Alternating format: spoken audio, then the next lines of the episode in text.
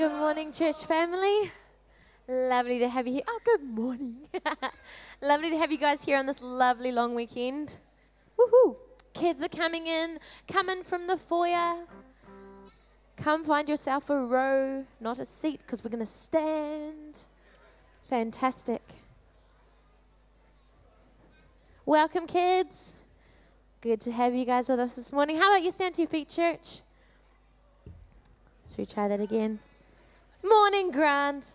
Good morning, church. How are we doing this morning? it was almost like a Mexican wave. Ooh. Finally, all there together. Fantastic. God is a good God. Does anyone believe that this morning? Yeah, yeah. So we serve a good God. And this morning, as we come into the house of God, I don't know what your week has been like. Mine's been pretty special, but I'm going to make the choice this morning to worship God and to praise Him and to give thanks to God, right? Because we enter His gates with thanksgiving and His courts with praise. And the most beautiful thing I think about God is the way that He exchanges things with us. So He exchanges, you know, our sorrow and He can give us joy. Yeah, He can exchange our, our weariness and give us strength that's a beautiful exchange if you ask me. So when you when you come this morning if you feel like you haven't got much to offer that's okay. That's quite a good thing actually because god wants to exchange it this morning for something even better. Yeah? All right. So i don't know if you got dancing shoes on but we're about to praise our god with everything we've got. So let's go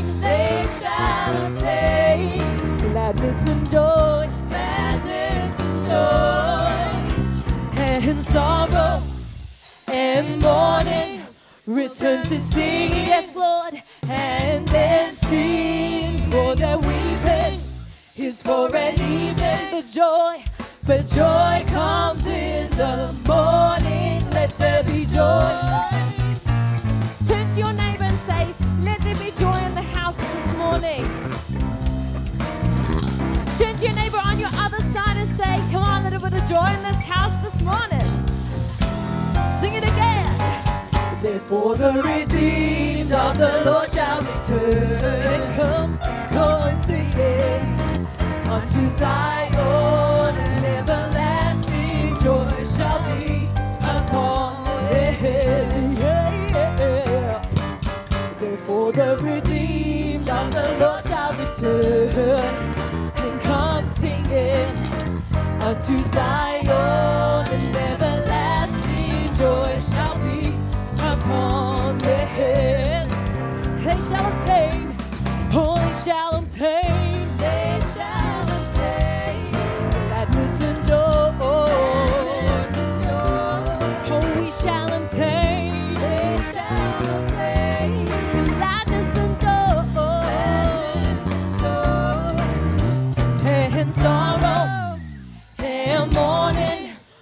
turn to singing and dancing. Dancing. For their weeping is but it's for only for an evening. But joy comes in the morning. Let there be joy. Come on, let's put our hands together this morning. Alright, it's a little bit different, but I want to hear you say, It's coming, alright? So if I point to you, and you go, It's coming, alright? Here we morning time. Oh, joy. One time is coming, everybody say.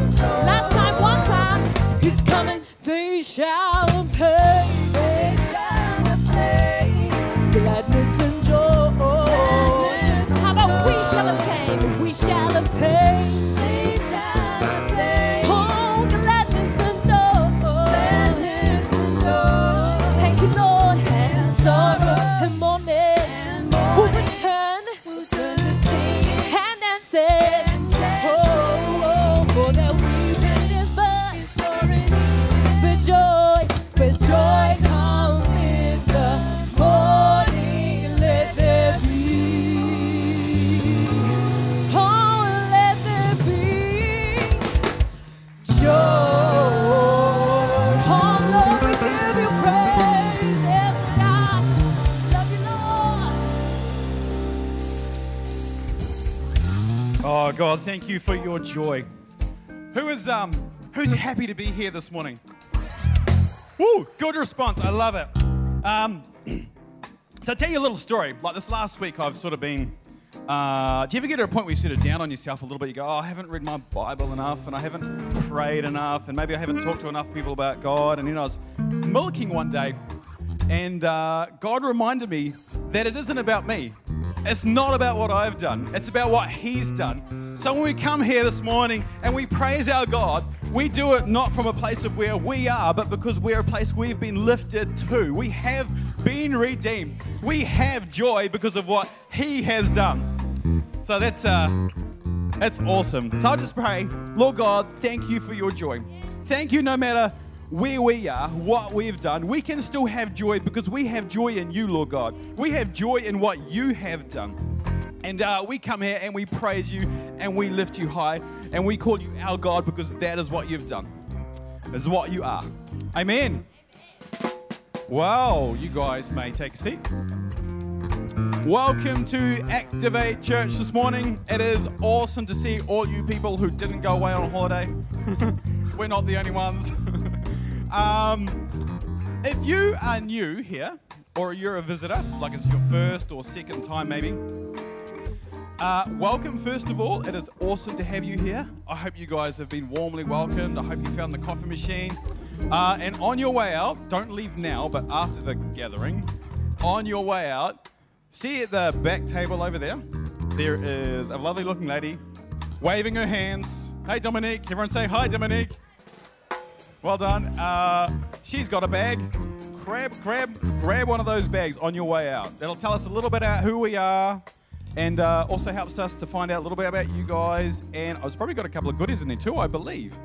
Yeah, awesome. So, who has had a birthday, a birthday, not a birthday, a birthday or an anniversary this week? Hey! Come up here, Molo, and everybody else. Where's Gabby?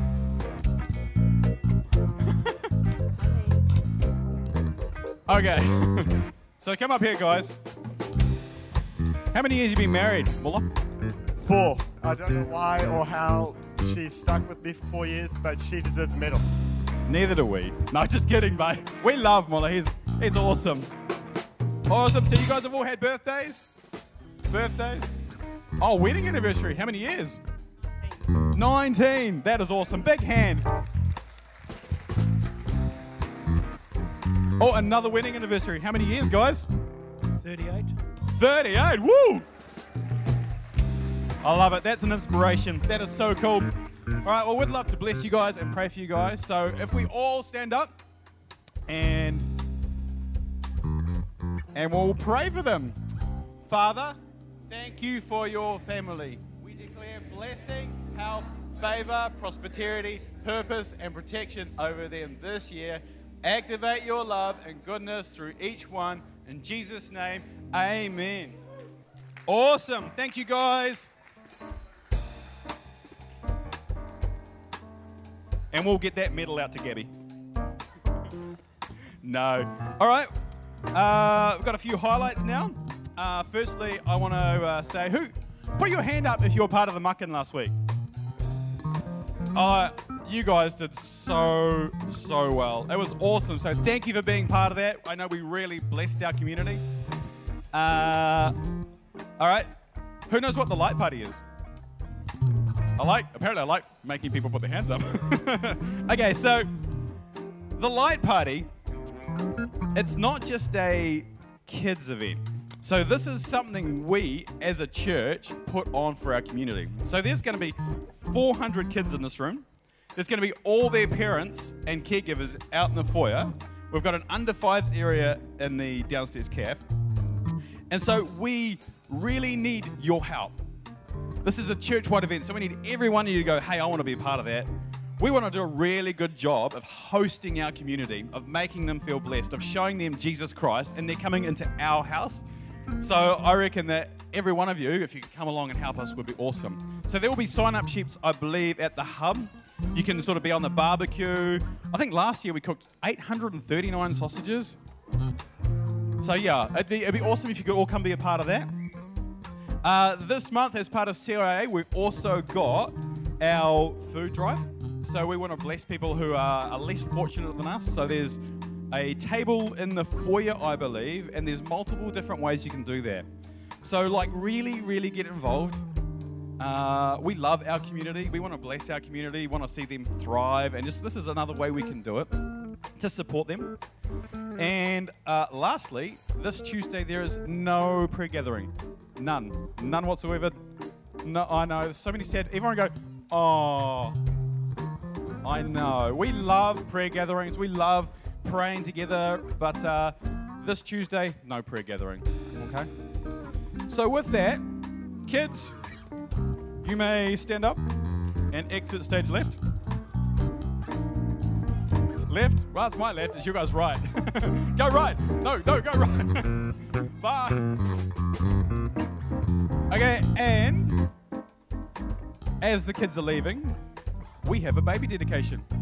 Who loves babies? I love babies. The older I get and the older my kids get, the more I love other people's babies. Not my own. so Ray's going to come up now and lead us in that.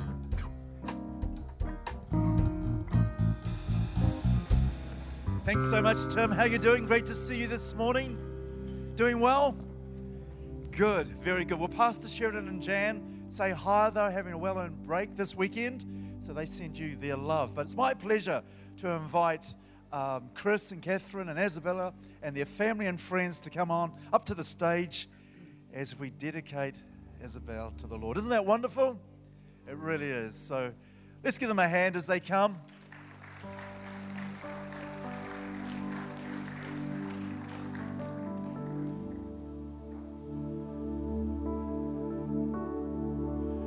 Wow, doesn't she look beautiful? Have a look at her church in a pink. Gorgeous. Wow. Man. Come on, family. Great to have grandparents and cousins and aunties and uncles and friends. Absolutely wonderful. Wow.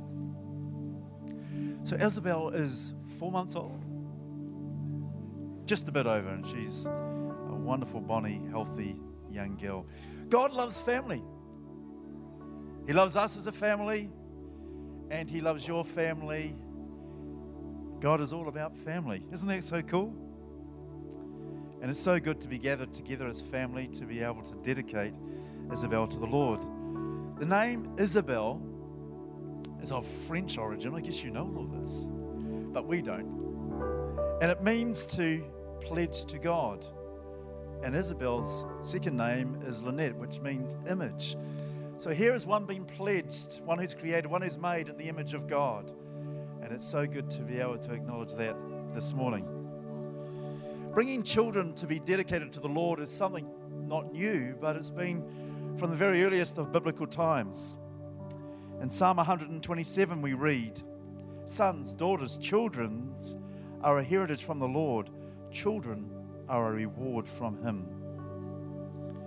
And today we acknowledge that, first of all, our children are a gift from God. And as we come together, want to acknowledge that. We want to dedicate Isabel and give her back as a gift to the Lord. As Chris and Catherine have the responsibility and the privilege of seeing her grow and develop as a young woman in, in the ways of the Lord. We're told in 1 Samuel that Hannah brought her son Samuel and dedicated him to the Lord. And likewise, Mary and Joseph brought Jesus to the temple and had him as dedicated as well. So, the same way Chris and Catherine are doing that this morning. I want to read you a verse from Deuteronomy. It's a lovely verse. And I want to get your yes and amen on this. And here it goes Deuteronomy 6. Listen, O Israel, the Lord is our God, the Lord alone. And you must love the Lord your God with all your heart, all your soul, and all your strength.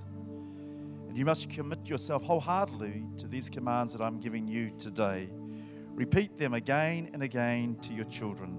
Talk about them when you're at home and when you're on the road, when you're going to bed and when you're getting up. Tie them to your hands and wear them on your foreheads as a reminder. Write them on your doorposts of your house and on your gates. Dedication is a partnership between God and the parents of the child being dedicated. So, Chris and Catherine, do you dedicate or give Isabel to be dedicated to the Lord to see her grow and train her in the ways of the Lord? Yes. Isn't that good? That's very good. Well, I'm going to see if Isabel's going to come to me. Um, I'm going to ask you, Chris, if you can hold the mic.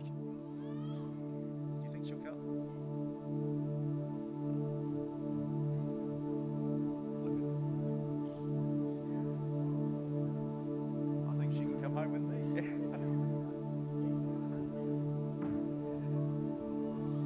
Let's pray. Father, we thank you for this special family. Father, we thank you for Chris and Catherine and the generations that have gone before them.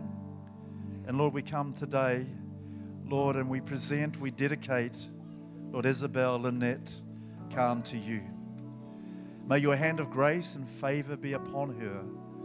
Lord, one who has pledged to you, one who's created in your image. And Father, I pray as she grows and develops, may your grace and your favor be ever present on her. May she be one that carries, Lord, your word. May she be one that sows your word to see, Lord, great fruitfulness abound wherever she goes. May she bring great joy to her parents and to her family. Father, may she be one that, Lord, gives her all to whatever she puts her hand to, knowing that you're with her, knowing that you've made her. And so, Father, we declare your blessing upon her. Bless her coming and her going. Lord, cause your face to shine upon her and to be gracious to her, both now and forevermore. And everyone said, Amen. God bless you guys. Wow.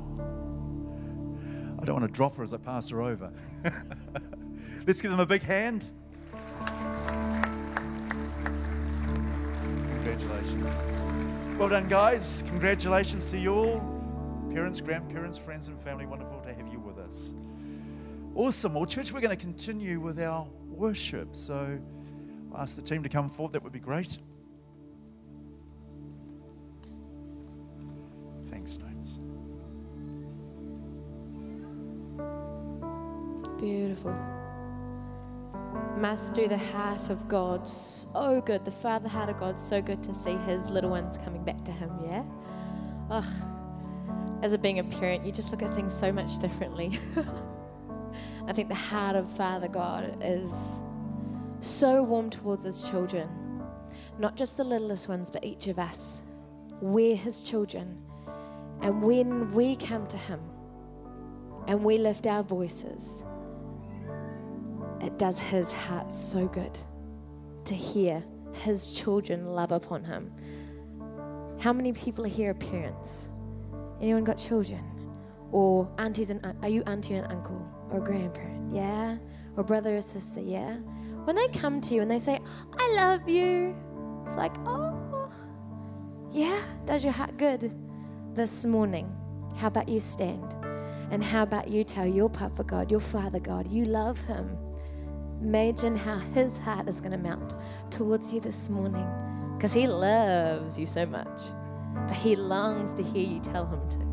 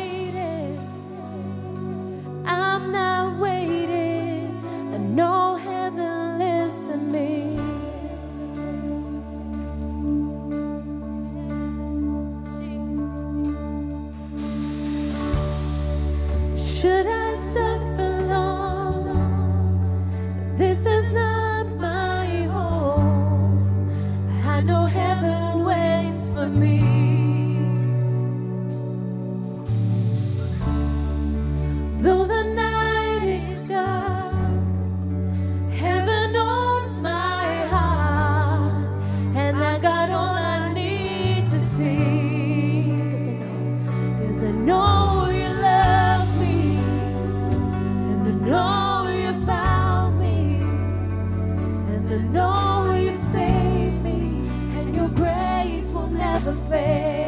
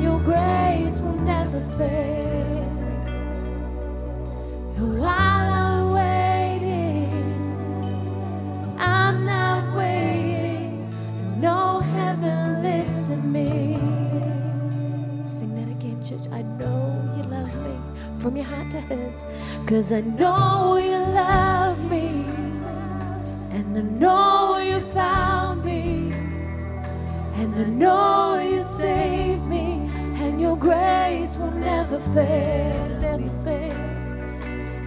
While I'm waiting, I'm not waiting.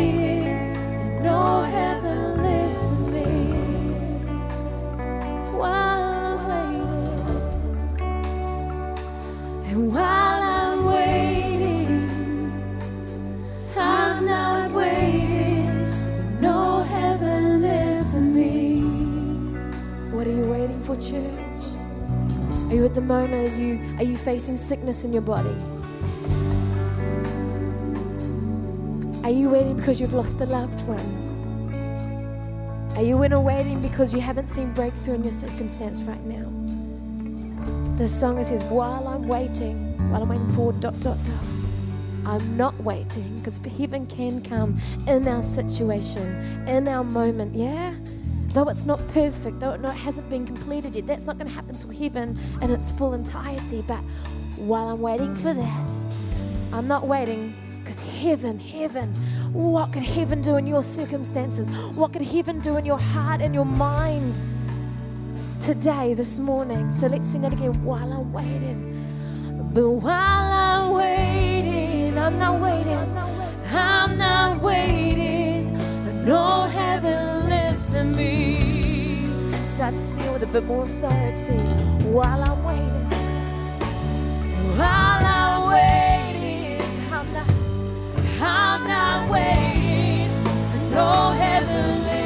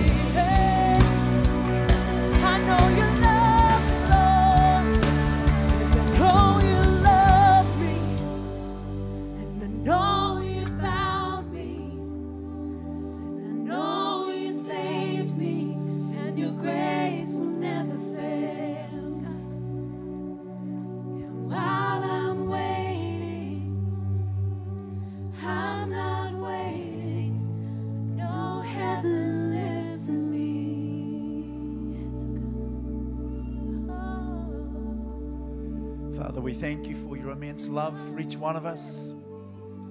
Lord, you love us, you found us, and you saved us by your grace. Father, our response is thank you. Thank you for the awesome God you are. Thank you for sending Jesus. Jesus, thank you that you willingly came and gave your life and shed your blood that our sins may be completely washed away. Jesus, thank you that you rose from the grave and are seated at the right hand of the Father. And Jesus, as you rose, so we are risen with you in new life. We thank you, Holy Spirit, for your life that dwells within each one of us. And Father, we lift our every family member to you, Lord, those that maybe are not with you, maybe those that have drifted from you. Father, we pray your love and your grace, Lord, find them and draw them home. Draw them into your presence, Lord, where there is fullness of joy and pleasures eternal. Thank you for the awesome God you are. We love you. We praise you. In Jesus' name. Amen. Amen. Why don't you turn to your neighbor and say, God is good?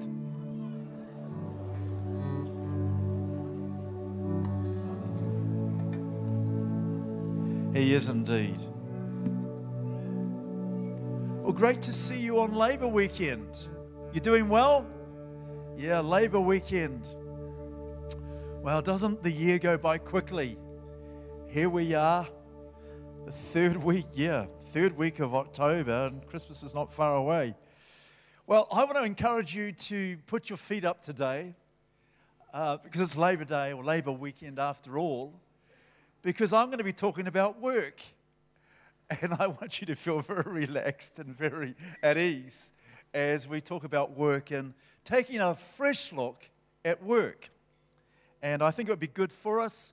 I don't know how many messages you've heard about work, uh, but I thought it would be good to have a look at the whole area of work from a fresh biblical perspective. So, um, and it doesn't matter whether you're in a job at the moment or looking for a job or whether you're retired or whether you're a homemaker, this applies to everyone. There is something here today for everybody. So don't feel you're not included if you don't have an eight to five job. You are. So you're part of this. So that's very cool. I want to share a story with you. Uh, when I was a young teenager, it was a Labour weekend, and my dad said, We're going to go to the beach, which I thought, Oh, great, that's good. The next part that followed, really, from my perspective, wasn't good. He said, We're going to go and collect wood. And I thought, Dad, I want to go to the beach to swim and have some fun, go fishing in the river that ran into the, the, the, the beach. And he said, No, we're going to go and collect wood. And so we went to a beach. We were living in Palmerston North at the time. And we went to uh, a west coast beach called Akitio. Does anybody know Akitio at all? Yeah, it's on the Wairarapa coast. It's not a very well known beach because there's not a lot to know about the beach. It's pretty uh, rough, really. It's, it's windswept and there's lots of stones. There's some good reefs there. But my dad grew up there as a boy, and I think he always wanted to go back there and show me about the things that he used to do as a kid. And of course, he said, We're going to go and collect some wood. And so off we go. We, we get to the beach. And when he said wood, I thought he meant just small twi- twigs and, you know, little logs. But when he said wood, this is not an exaggeration. He meant logs like this. And uh, I said to him, You've got to be joking. He said, No, we're going to get logs, massive logs. And we had our trailer, which was a, re- he, he, built, he was an engineer, so he built the trailer so it could take tons and tons and tons of stuff. And uh, so I don't know how we got these logs on, but we got two or three logs. They were massive things. They would have come down from the bush into the river, got washed up onto the beach, and we got these massive logs on the trailer. And then we're taking them home. And then it dawned on me oh no, he's going to expect me to cut them. You want me to cut them, I was thinking. So I said, Dad, you, are going to get a chainsaw, aren't you? No. Well, how are we going to cut them? He said, I've got a big pit saw. It's, you know, it's, it's honestly, it's about two and a half meters long, the saw with the handles on each end. And I thought, oh no, from this Labour weekend to the next one, I'm going to be cutting logs. And, and that's the way it was. And I can tell you, I hated the sight of logs and pit saws after that. For him, he was caught in the romance of it. You know, went back to his beach when he was a kid, showed me there. He used to be on a pit saw with his brothers cutting ro- um, logs. And he wanted me on the end of it, I guess. And so it was really cool for him. But the last thing I wanted to do, and from that moment on, I thought, I'm never going to have a wood fire in my house. And we don't either. I just push the gas button because I don't want to cut any more logs, particularly not from Akitio Beach and not with a pit saw. And uh, so I, I, can honestly say I hated cutting logs. And um, you know there's lots of people in the world today that hate their jobs? And I hated logs, and I was reading about the London Business and Finance School, and they did some research and they found some very interesting findings. And uh, this, was, this research was carried out in 2015, and they interviewed a thousand males and female professionals of different ages across the UK, and they found that 47, almost half of that group, uh, were looking for a new job, and that about 20% of them were going to change in the next year. They were hoping for better salary, a better life work balance, and improved job satisfaction. And here's what they found those that were 18 to 24, almost 7 out of 10 people wanted to go and change their job. Those that were 25 to 35, uh, about two thirds. And those that were 55 or over, only 20% wanted to change their jobs.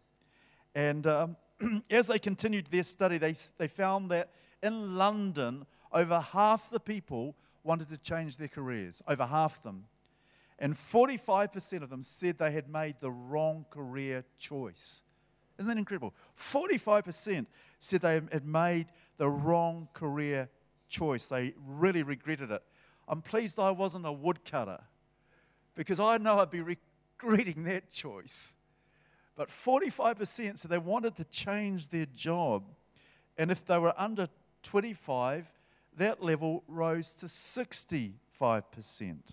Isn't that incredible? So there's a lot of unhappy people out there. And I would think it's probably, it may not be the same, but there's a lot of people in New Zealand that are not happy with their jobs. Maybe that's you. Maybe you're not particularly happy with your job. The good thing is you're not cutting wood, not with a pit saw. And today we've got chainsaws and they're a lot cheaper than what they used to be. But as I was preparing this, I came across um, a, paper written by Dorothy Sayers. She was a Christian writer. She was born in 1835, and uh, she wrote um, an article called Why Work? And she says a couple of interesting things. I want to read them to you. She says, Society as a whole, and individuals in particular, are dying because they do not have a revolutionary biblical framework nor understanding of work. She says, in the Bible, there's a view of the work of view of work that is absolutely revolutionary. She goes on to say, in modern society, this is in the 1800s, in 1860, when she wrote it, I think. Uh, she goes on to say, people in the modern society are dying for a lack of it. She says our society is not hurting from it, but individuals are hurting because they don't have a biblical perspective. What she is saying is the modern doctrine of work has replaced the biblical doctrine of work, and the modern doctrine of work being you work for a you work for a living. You work so you can make money to do what you really want to do. You work so you can get your identity. You work hard that so someday I can get rest.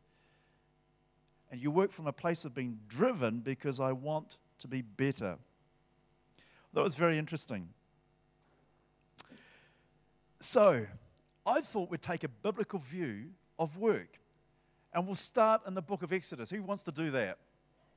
let's have a look at what the Bible says. The Bible's got some revolutionary things to say about work. Who would like to have their work revolutionized? Well, that's overwhelming. That is really impressive. I see three hands. I'm going to ask that a question again. Who would like to be revolutionized in the way that they do their work? Well, that's a little bit better. Man, you're a hard bunch this morning. I know it's Labour weekend, but you've got to get a little bit more alive with it.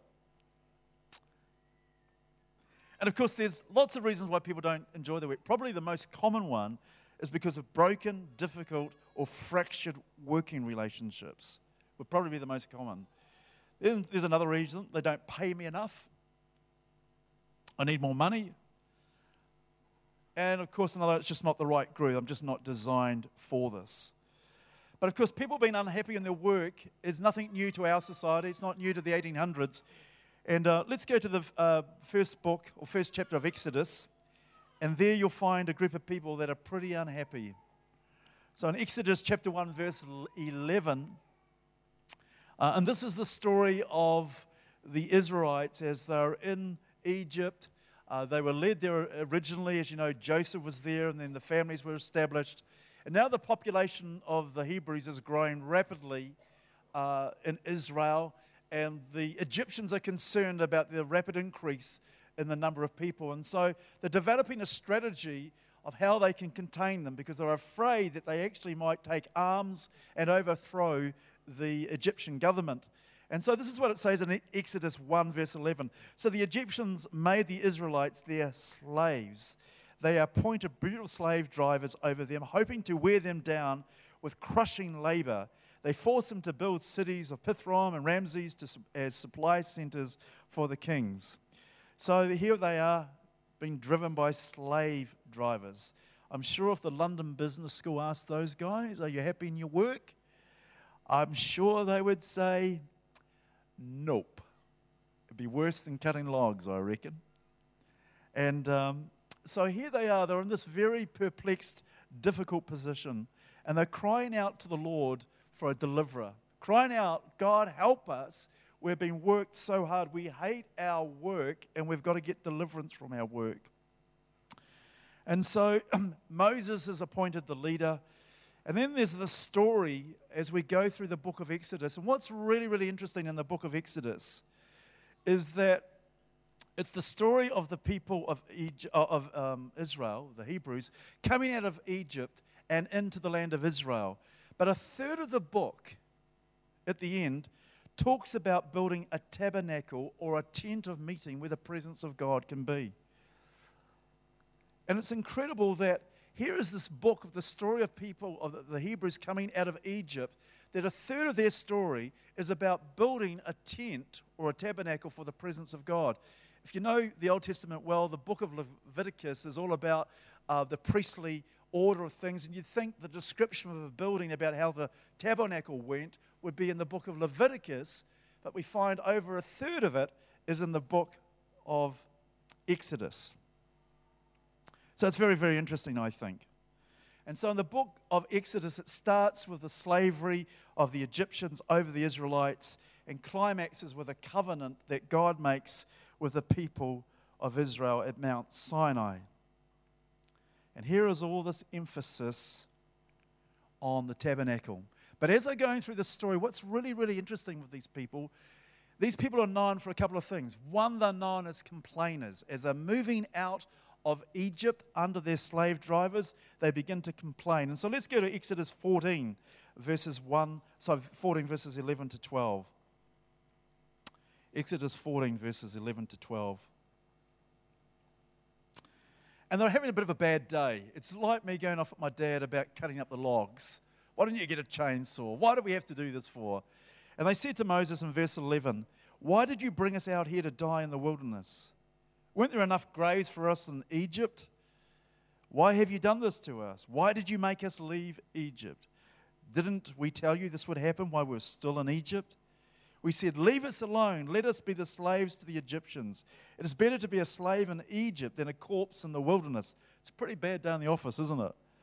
After crossing the sea, they continued to complain. First about the lack of water, then about the, that the water was bitter, then regarding the lack of food and then about the lack of water again.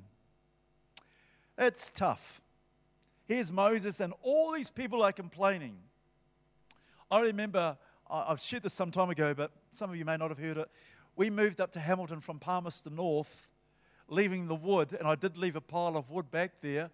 And uh, we came up here in 2000, 2001. Uh, my oldest daughter, Jess, she was 13, a teenager, she knew everything about life, as teenagers often do. And as we came up here, and I remember saying goodnight to her one night as she was going to bed, and she said to me, Dad, why did you bring us up here? How, how could you? I have no friends. I don't know anybody. How could you do this to me? Well, I was gutted. I, I felt I had just a, a sword go right through my heart. I thought, yeah, how could I do this? How could I bring her up here with no friends and knowing nobody and all this sort of thing? A bit like the Israelites, I could imagine how Moses felt, just going, What on earth have I done? And I remember saying this I said, Lord, this is, this is after about two or three weeks. Might have been a bit longer, I can't quite remember now. It was on a Saturday, I think, that was said. And obviously, we came to church the next day. And I said, Lord, you better give me a word, or I'm packing my bags and I'm going back home. Because I was really upset about my baby being upset. And um, Pastor Nick was preaching that day, and he read a scripture from Psalm 107. He said, This is for somebody today. And I came from a small town. And this is what the scripture said I will lead them straight and safely to a city where they could live. And I thought, oh my goodness, in spite of all the pain and all the difficulty, God had led us here. And this is where He wanted us to be. And then awesome. And so here's Moses. He's facing all this, this pressure. And so he's getting all these complaints from the, the Israelites. And the, the complaints are just coming in constantly. You could just imagine how he feels. And then guess what? God shows up and does all these miracles for them. They walk through the, the, the Red Sea. They get manna from heaven. They get quail. They get water out of a rock. The miracles just don't stop happening. Let's just pick up a couple of them. In Exodus 16, verse 9 and 10. Then Moses said to Aaron, Announce this to the whole, commu- entire community of Israel. Present yourself before the Lord, for he has heard your complaining. God takes note of our complaining. And as Aaron spoke to the whole community of Israel, they looked out toward the wilderness where they could see the awesome glory of God in a cloud. So here's this so God shows up in a cloud. How would that be if we come to this church this morning and there's a cloud in the corner? The glory of God. This is the people of Israel seeing this miracle. And then in, in verse, uh, on it goes to verse 15. Then the Lord said to Moses, I've heard the Israelites' complaints. Now tell them in the evening you will have meat to eat, and in the morning you will have all the bread you want. It's Father Christmas is here, kids. Man, there's a cloud, there's bread, there's meat. I'm turning it all on. Then you will know that I am the Lord your God. That evening, vast numbers of quail flew in and covered the camp. And the next morning, the area around the camp was wet with dew. When the dew evaporated, a flaky substance as fine as frost blanketed the ground. The Israelites were puzzled when they saw it. What is it? They asked each other. They had no idea what it was. And Moses told them, It is the food the Lord your God has given you to eat. So God's just turning it all on. Feeling hungry today, Lance? There's some bread. Feeling hungry today, Nori? Here's some quail. Feeling thirsty today, Wendy? Just read what happens in Exodus 17. Verse 6 I will stand before you on the rock at Mount Sinai, strike the rock, Moses, and water will come gushing out. Then the people will be able to drink. So Moses struck the rock, rock as he was told, and water gushed out, and the elders looked on. So we've got bread, we've got meat, now we've got water. God is turning it all on. And guess what the people do? They complain. They complain, and you go, Oh my goodness, you've got bread, you've got water, you've got meat, and you're complaining just seems a little, little bit strange. And I think here's the amazing one in Exodus 19, verse 11. This is the only time in the history of a nation that God appears to the whole nation. Exodus 19:11. Be sure to be ready on the third day, for on that day the Lord will come down on Mount Sinai as all the people watched. Reading on at verse 18. All of Mount Sinai was covered with smoke because the Lord had descended on it in the form of fire, and smoke billowed into the sky like smoke from a brick kiln, and the whole mountain shook violently. So here's God giving all these miracles bread, meat, water, provision, cloud by day, fire by night. They, the whole nation sees the presence of God. And guess what? Moses goes up a mountain and they make a golden calf. Really? All this complaining, all this miraculous provision, and your leader goes up the mountain to talk with God, and then we make a calf. Really? You could just imagine how God would feel. What else can I do to mature these people? And here's the thing if an unprecedented sequence of miracles cannot mature a response or bring a maturity in people, whatever will.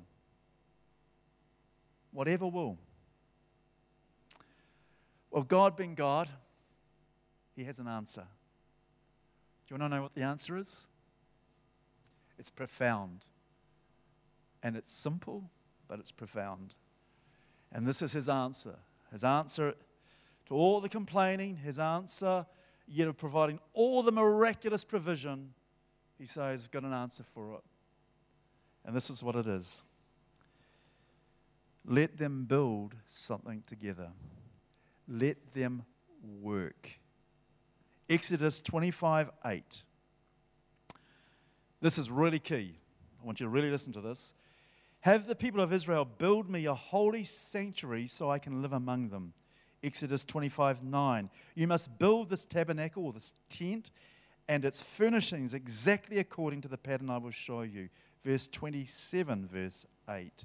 The altar must be hollow from the planks. Build it just as you were shown on the mountain.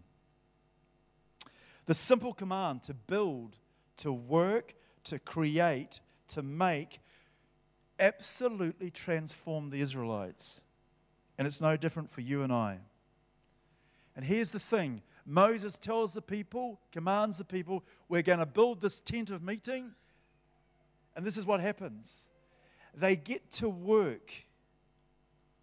The whole community begins to work. And guess what? There's no complaints, there's just none. And here's the other thing the people begin to contribute. They bring their gold, their silver, their bronze, their skins, their drapes, their other skills and ability. They gave so much of their possessions and their talents, and that's miraculous. We can read that in Exodus 36, verse 3. Moses gave them the materials donated by the people of Israel as sacred offerings for the completion of the sanctuary. But the people continued to bring additional gifts each morning. So Moses gave the command, and this message was sent through the camp Men and women, don't prepare any more gifts for the sanctuary. We have enough. So the people stopped bringing their sacred offerings. That's miraculous. And here's the thing they were complaining. God provides every miraculous provision for them. The leader goes up a hill and they make a calf. And God goes, That don't work. I know what works. We'll get a community working together. We'll put a community to work. That process, there is not complaining. That process is miraculous. And this is what the story of Exodus is about. It's not what God does for, just hear me on this, please. It's not what God does for us that transforms us, it's what we do with God and for God that changes us. If you just sit here and wait for God to fill your lap, that's not going to change you. But if you're going to get up and say, Lord, I'm going to use the gifts and ability you have given me. If you've given me hands to cut wood, use it to cut wood. If He's given you hands to bake bread, use the hands to bake bread. If He's given you hands to care for the sick and elderly, use those hands to do that. And it's as you work, God works through you. That's the miracle of how God meets need. Here's the thing: is so long as every crisis that the Israelites faced was met by complaining and God handing on a plate for them, they were going to be immature. But the moment God says, work and apply yourselves, I'm at work amongst you, they grow and they develop to become the mature people God has called them to be. Isn't that amazing? I think I've, I've, I've got a family member, and uh, Wendy knows him well. He's a little bit distant from us. And I used to, when I was growing up, I used to be a little bit jealous of him because his mother would do everything for him. I had to make my bed, he had his bed made. Uh, I had to make my lunch some days. He had his lunch made every day. But this was, wasn't when he was five or six, this was when he was 25 or 26. How come your mum does that for you? But what was really interesting, he got married.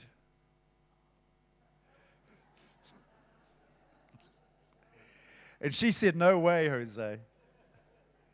So he had to make his own lunch. It wasn't very good lunch. Had to make his own bed. Ah, flag that one, that's too difficult. But what had happened when, and, and this is where it's applicable to parents, isn't it? That if we don't encourage our children to work, we actually are holding back their growth onto maturity. And so, although I hated cutting up logs, one thing it taught me was how to work.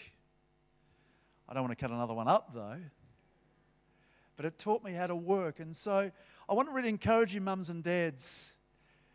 Giving your children chores is really, really good because you're developing them and you're maturing them into a place of independence and maturity. The Jewish sages would, used to say this of your children don't call them your children, call them your builders. In other words, train them through work, develop them through work. And the beautiful thing about what had happened as the Israelites built the tabernacle and worked together, they had become partners with God in creation. They were partnering with God in creation. And God partners with you today in the creative work that you do. That's what I so enjoyed about Muckin Day. Wasn't that so good last week? It was fantastic. I love the. I was with um, Simon and, and Rachel and Kristen and, and, and um, Rachel and the team painting the alleyway down at, at Enderley Park. And I was just thinking, what was so cool about it is I'm going, God and, God and me is at work as an artist painting fence pales. Rachel was pretty good at it. And, um, but we are painting these French pales. Mita was pretty good at it as well. Just there we are, painting these pales. But what's the amazing thing? As a community, we were all working, and God was amongst us. God was building us as we were co creators with Him, making the world a better place in Enderley. Isn't that awesome? And of course, not only was it happening in Enderley, it was happening around the schools and various other places and church as well. So it's very, encouraging. So I want to encourage you. You are a co creator with God this morning. Why don't you turn to your neighbor and say, I'm a co creator with God?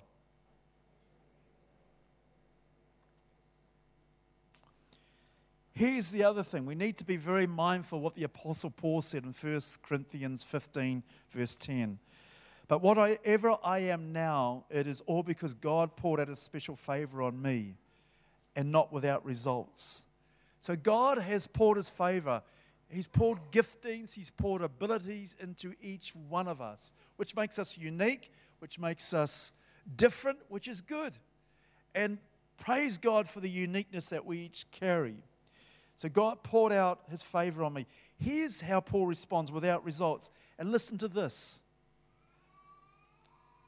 It doesn't say, For I have sat back and enjoyed life and waited for it all to happen. He says, For I have worked, I have worked, I have co labored, I am a co creator with God. I have worked harder than any of the other apostles. Yet it was not I, but God who was working through me by his grace. By his grace. So all our work is God working for us. And here's the thing you know, we pray, Our Father which art in heaven, hallowed be thy name, thy kingdom come, thy will be done on earth as it is in heaven. Give us this day our daily bread. God doesn't go, Lance, here is the bread from heaven. Here is the manna. It's just dropping out of the sky. That happened to these people in Israel. It was miraculous. And they were complaining. And God goes, if I if they complain and I provide for them, that won't mature them. I'm not going to go back to that model. I'm going to give them their daily bread but this is how I give daily bread. This is how God does it. The grace of God that's in Sue. Sue's a farmer. She plants the wheat that grows up. God gives the water. Lance, he's the harvester by the grace of God, and him, God's working through him. So he harvests it. Then it goes to the factory and it gets processed. And then it goes to the baker. And this is God working through each person or business or group to provide our daily bread. And so, therefore, nobody can say church work is more sacred than what we would call secular work. There shouldn't be a divide. All work brings honor to God, all work is co laboring with Jesus as God meets needs amongst us through each of us. Here's the thing, though, we've got to be careful, as it says in Deuteronomy chapter 8, verse 17. It's easy to sleep, slip into the thought because I'm doing this work and creating wealth, it's all about me.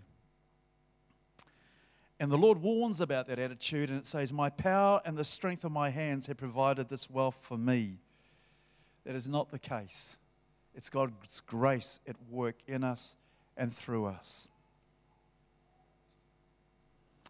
So, the building of the tabernacle, the tent of meeting, was the first major project that the Israelites undertook together. And it involved their generosity and it involved their skill. And it gave them the chance to give back to God by His grace, a little bit back to God of all that they had given upon Him. And it created on them the dignity of labor and of the joy of creative work. Isn't that wonderful?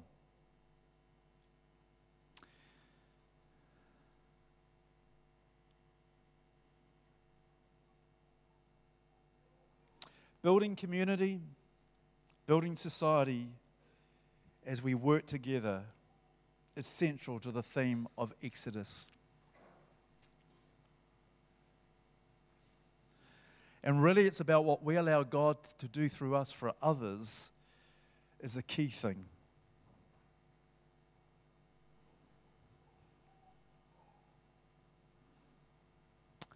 I'm just conscious time is moving on, isn't it?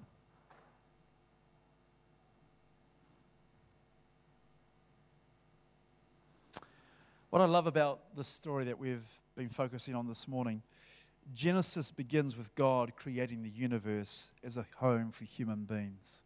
That's how Genesis starts. And Exodus ends with human beings creating a tabernacle as a home for God. And God does that as we work with Him. And He calls us, and this is what I love about the fresh perspective is that when you go out to work this week, God is at work in you and through your giftedness to make a difference for the people around you. And you are co laboring with Jesus. You're co laborers with Him, creating a better place around our worlds. Hence, the basic principle of work, the biblical principle of work, is that we are called to become co creators with God. And hence, too, the corollary that leaders do not do the work on behalf of people, they teach people how to do work themselves. Good leadership is about empowering people. It's not so much about what God does for us, but what we do with God, for God, through the grace of God to reach out with dignity and responsibility. A little bit of a different way to look at it, isn't it? This is what Acts 20:35 says. And I have been a constant example of how you can help those in need by working hard. You should remember the words of Jesus. It is more blessed to give than re- receive. So I want to say to you this morning whether you have work, whether you're looking for work, whether you're a homemaker, whether you're retired, it's more blessed to give than receive. It's more blessed to co create with God to make the world a better place than looking out for, gee, what can the world owe me? It hasn't owed me enough. It needs to give me more. Going, no, Lord, I'm a co creator with you, and I'm going to make the world a better place through the grace of God and through the capacity to work, whether I'm paid or not. Isn't that a good place to be? You don't look inspired about that one. whether it's cutting logs, whether it's baking cakes, whether it's helping with people, remember this week you're a co creator with Jesus to bring his goodness wherever. I want to finish finally on this verse here. Um, And maybe you could do this sometime during the week. Do you remember when God created the heavens and the earth? How many days did it take? Six. And what did He do on the seventh day? Rested, He took a break. When we start work, He says, start with a rest and get into your work. But one of the things that God does after each day of creation, it says, He looked back over and said it was good. He did a bit of a reflection. Got to day two, did a bit of a reflection. It's good. Day three, day four, day five, day six. And finally on day seven, as he reflects on it, hey, that's very good. I want to encourage you to give yourself space to reflect over your work this week and see how God is working through you and see the, the goodness that your work is doing. Wouldn't that be a good thing to do? Here's what it says in Galatians 6. I'm going to finish with this scripture. Pay careful attention to your own work, for then you'll get the satisfaction of a job well done. And you won't need to compare yourself with anyone else, for we are each responsible for our own conduct. So God is encouraging us, just as He looked over His work and rejoiced in it, said that was good. So look over your work and rejoice in it. And as we do that, the value that we are creating with God, we can see the fruitfulness of God at work. And that's got to be good. It's good when we do it individually, it's good when we do it as a family, and it's wonderful when we do it as a church family. So as you go out this week, enjoy your labor weekend, start with a really good rest, and remember you're a co creator with God. Let me pray. Father, I thank you for the wonderful privilege of work. Lord, I know we've come with all sorts of different attitudes. I know I look at my own journey where I thought I had to, I got to. But Father, I pray that we'd see work as something that we have the privilege and the joy of co laboring with you. To see the world transformed, to see through our work as you work amongst us, as you work in us, as you work through us, as your grace empowers us to make a difference in our city and our community. May the city of Hamilton be truly blessed by your people. Lord, not only of our church, but all the churches through this city, as they would give, as they would work with you to see this city blessed and people's lives impacted for good in Jesus' name. Just while every head is bowed and eye is closed, and if you're here this morning, you're going, Look, I, I don't have a relationship with Jesus Christ. Maybe you once did. Maybe you're thinking that I need to.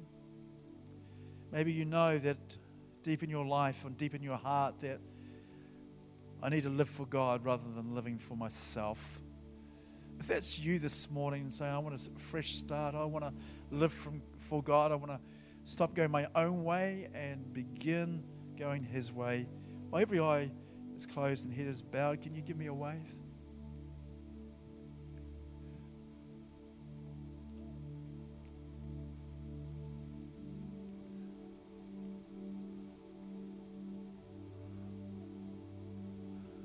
That's cool.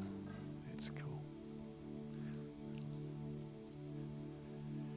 Thank you, Jesus. Amen. Amen. Well, God bless you. We're going to stand shortly and sing. Uh, before we do, though, if you're a guest with us this morning, we thank you for being with us. We love having you with us as you go. You're most welcome to help yourself to a white pack, and there you'll find details about the life of Activate. And if you want us to connect with you, we'd love to do so. So leave your details with us. Also, remind you to be purpose in your giving as you leave today. We have the giving stations on the left hand side in the foyers. So God bless you as you give. So why don't we stand and sing? Thanks, Gnomes. That would be cool. Awesome. Have a really enjoyable weekend. God bless.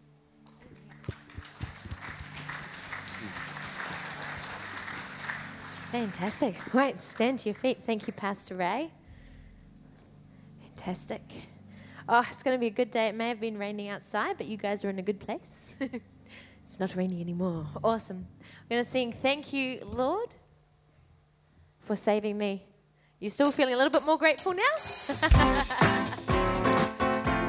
we know we're saved, but I'm hoping that there'll be more people that will be saved in the next few weeks, yeah? Because of what we do in our workplaces where we go. Let's sing. Woo!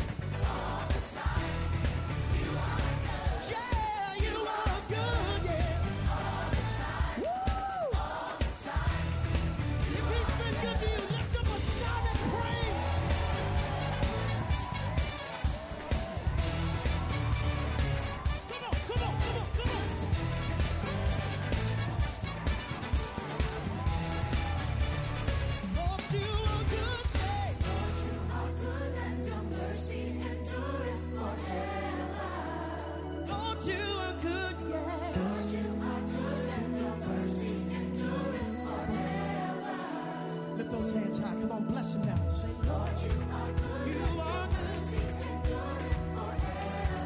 I'm looking at a generation who knows how good he is. Lord, you are good. Yeah.